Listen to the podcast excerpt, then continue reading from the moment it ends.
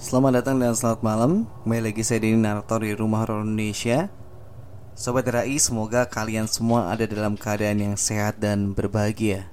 Pada malam hari ini saya akan membawakan tema Cerita hantu mengenai tamu-tamu misterius. Langsung saja ke cerita yang pertama Hantu pembeli rumah.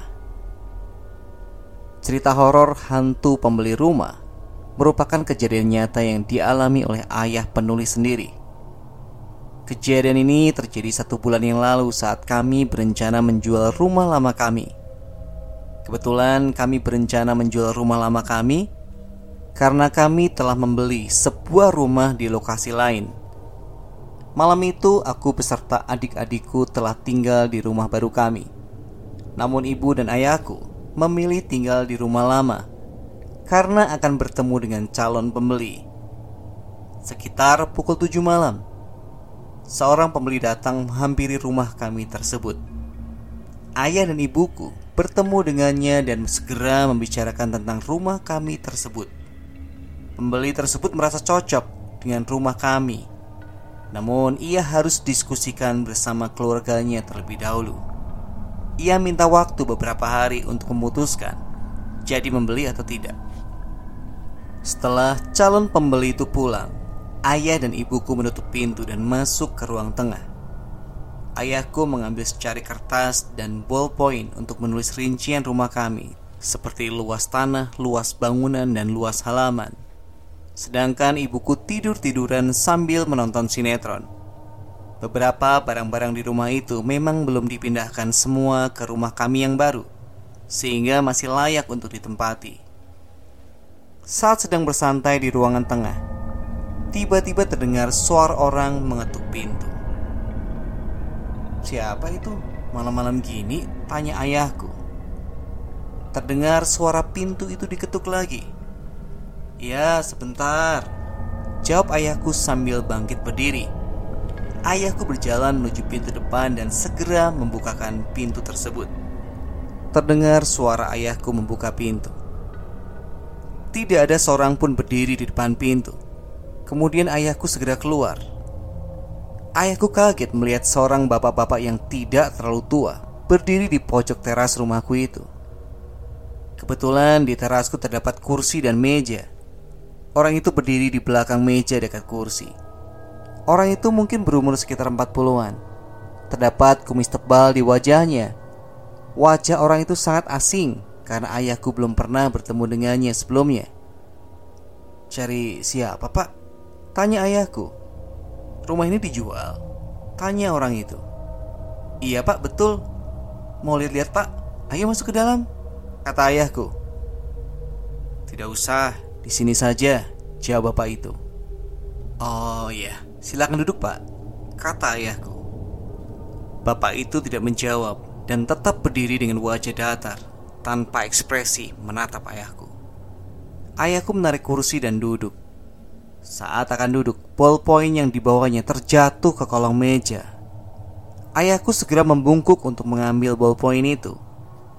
Saat sedang mengambil ballpoint, tanpa sengaja ayahku melihat kaki bapak itu melayang alias tidak menyentuh lantai rumahku. Orang itu sedang dalam keadaan berdiri namun kakinya tidak menyentuh lantai. Wajah ayahku langsung menjadi pucat ketakutan. Namun ia mencoba tetap tenang dan tidak panik. Setelah mengambil ballpointnya, ayahku memberanikan menatap dan berbicara dengan orang itu.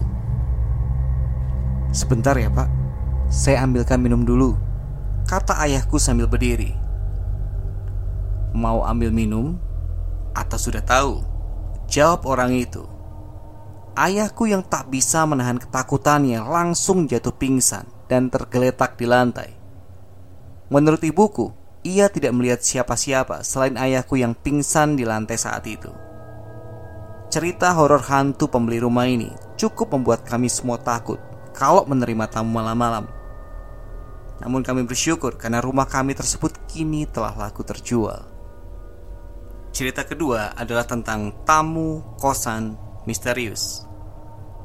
Setelah menyegarkan diri dengan mandi sore, aku segera duduk sejenak di dalam kamar kosanku.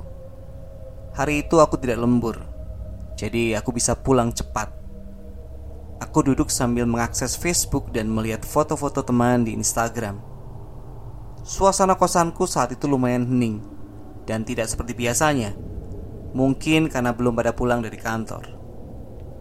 Tidak aneh pulang malam di kota Jakarta karena jalanan pasti macet. Entah mengapa aku merasa sendiri dan sepi saat itu. Aku coba berdiri dan melongo keluar pintu. Memang tidak ada siapa-siapa. Aku mencoba mengambil gitarku dan menyanyikan lagu untuk mengusir kesepian di hati. Di kamar kosku belum ada TV. Aku sengaja tidak membelinya karena pasti akan jarang ditonton. Hampir setiap hari aku lembur. Jadi kalau pulang kosan pasti langsung tidur. Sehingga aku pikir aku nggak perlu ada TV. Aku memati gitarku dengan nada yang terdengar melo. Senandung nada yang bergetar dari gitar tersebut perlahan membuat berat mataku. Mataku mulai sayu dan hampir menutup. Kemudian terdengar suara orang berjalan di lorong kosan. Aku membuka mata dan berteriak untuk menyapa. Hoi. Namun tak ada balasan apa pun. Biasanya teman kosanku akan membalas teriakanku.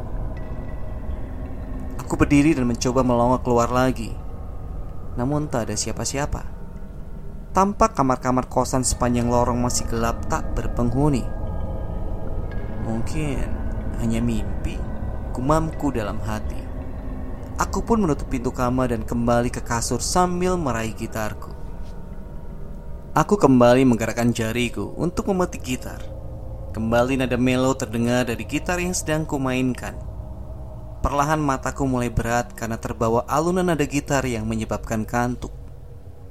Suara gitar semakin lama semakin pelan dan menghilang. Tak terasa aku tertidur, namun sadar dengan lingkungan sekitarku. Otakku telah masuk ke dalam gelombang alfa atau keadaan otak saat sedang tidur. Aku memang telah tertidur, namun masih sadar dengan lingkungan sekitar. Aku masih bisa mendengar suara-suara di sekitar kamarku.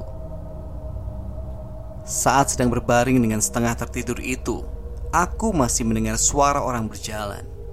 Terdengar suara langkah kaki yang dekat denganku. Aku mendengarnya dengan jelas dan segera membuatku tersadar dan fokus pada suara itu. Namun mataku masih tertutup. Aku mendengar suara itu, namun aku merasa sumber suara itu tidak jauh alias masih ada di dalam kamarku. Perlahan aku mencoba membuka mataku karena penasaran dengan suara itu. Aku telah membuka mataku, walaupun masih sayup-sayup melihat sekitar.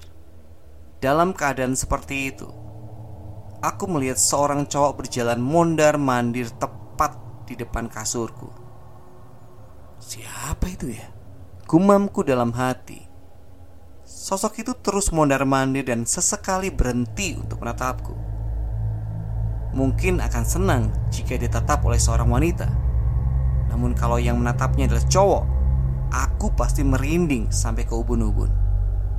Sosok yang di kamar itu adalah laki-laki menggunakan kemeja warna krem dengan model rambut disisir ke sebelah kanan. Aku sungguh terkejut dan mataku membelalak setelah tahu bahwa cowok di dalam kamarku itu kepala bagian kanannya pecah dan mengalir darah ke wajahnya. Sosok itu terdiam berdiri menatapku dengan tajam.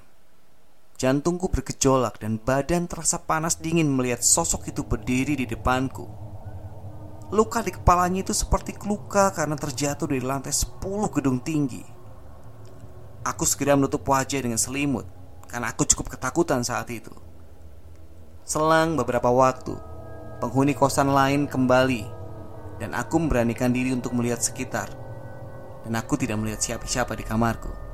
Sampai detik ini, aku belum tahu siapa sosok itu.